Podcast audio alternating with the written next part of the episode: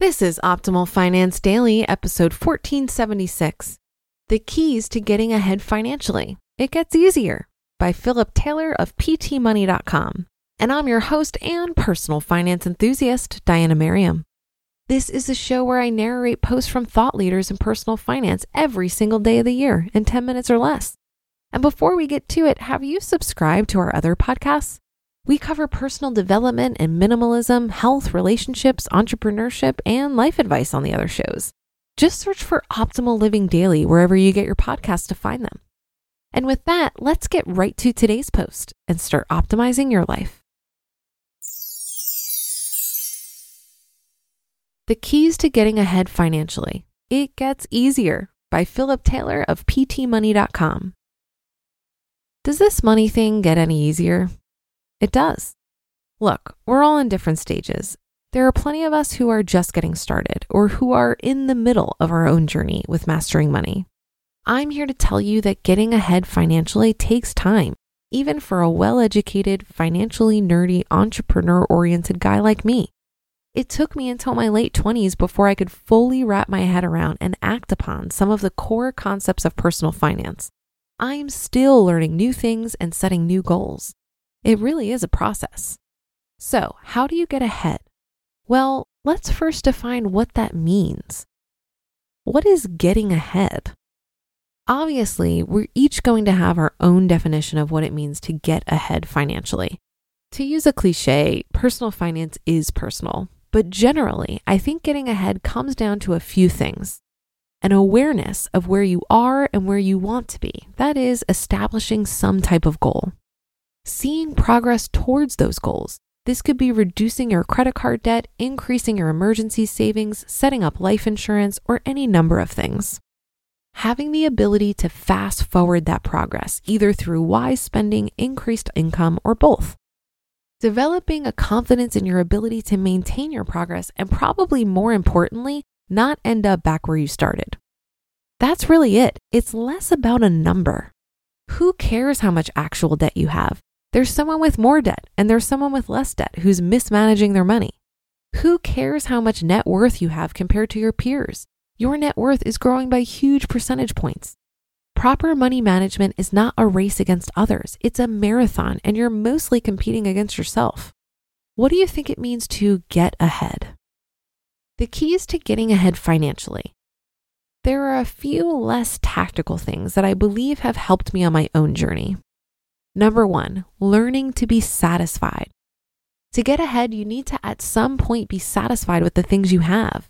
If you're constantly unsatisfied with your life and you use new things to help you feel temporarily satisfied, then you're doing it wrong. Don't get me wrong, this isn't about doing without or settling. I'm as capitalist as they come. Get as much as you want and get it today. But it's much more important for me to be able to get as much as I want than to actually get it. Besides, stuff just costs you more money because you end up having to take care of it, which costs time and expense.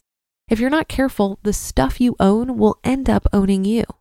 Look for satisfaction through the free things that life offers: relationships, experiences, effort, and growth. Number two, seeking out value. To get ahead, you need to seek out value.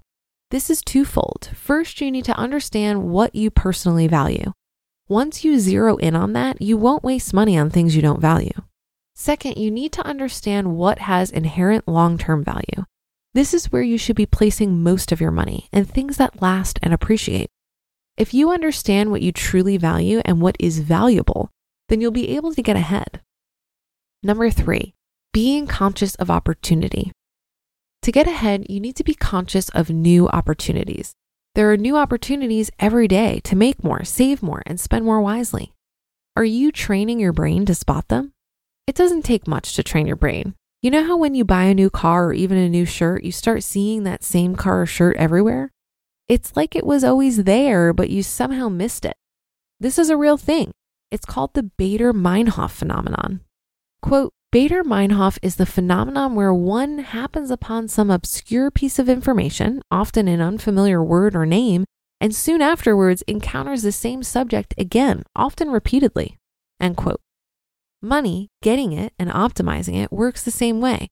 Once you discover a few little opportunities to get ahead with your money and experience them for yourself, you'll start seeing them everywhere.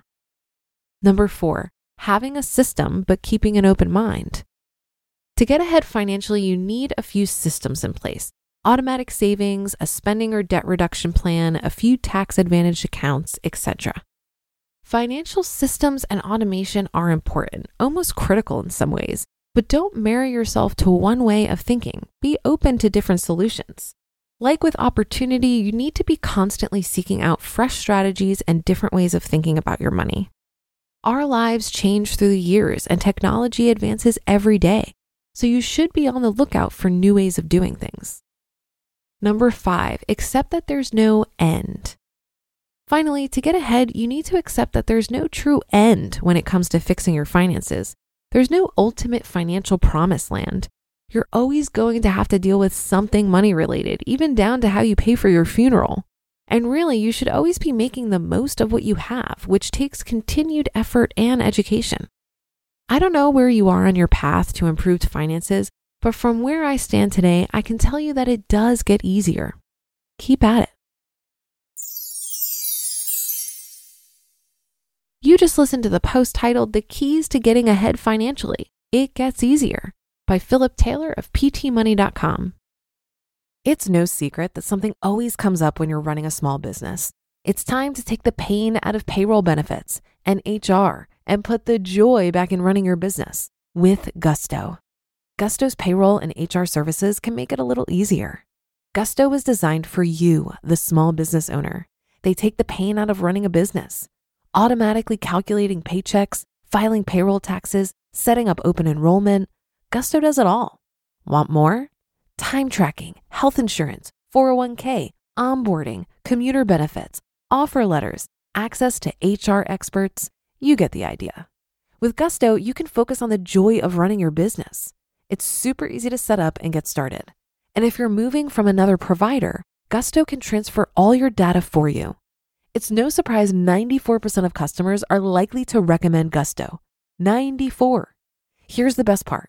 Because you're a listener, you get three months totally free. All you have to do is go to gusto dot com slash O F D. Again, that's gusto dot com slash O F D. I'm telling you, you're gonna love Gusto. Get started today. One of the more recent things I've learned about money is that it's only as valuable as your clarity on how you will use it and your comfort level with how much is enough.